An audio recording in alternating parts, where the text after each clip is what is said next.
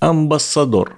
В современном русском так называют представителей защитников брендов. Илона Маска наняли за большие деньги представлять новую IT-компанию.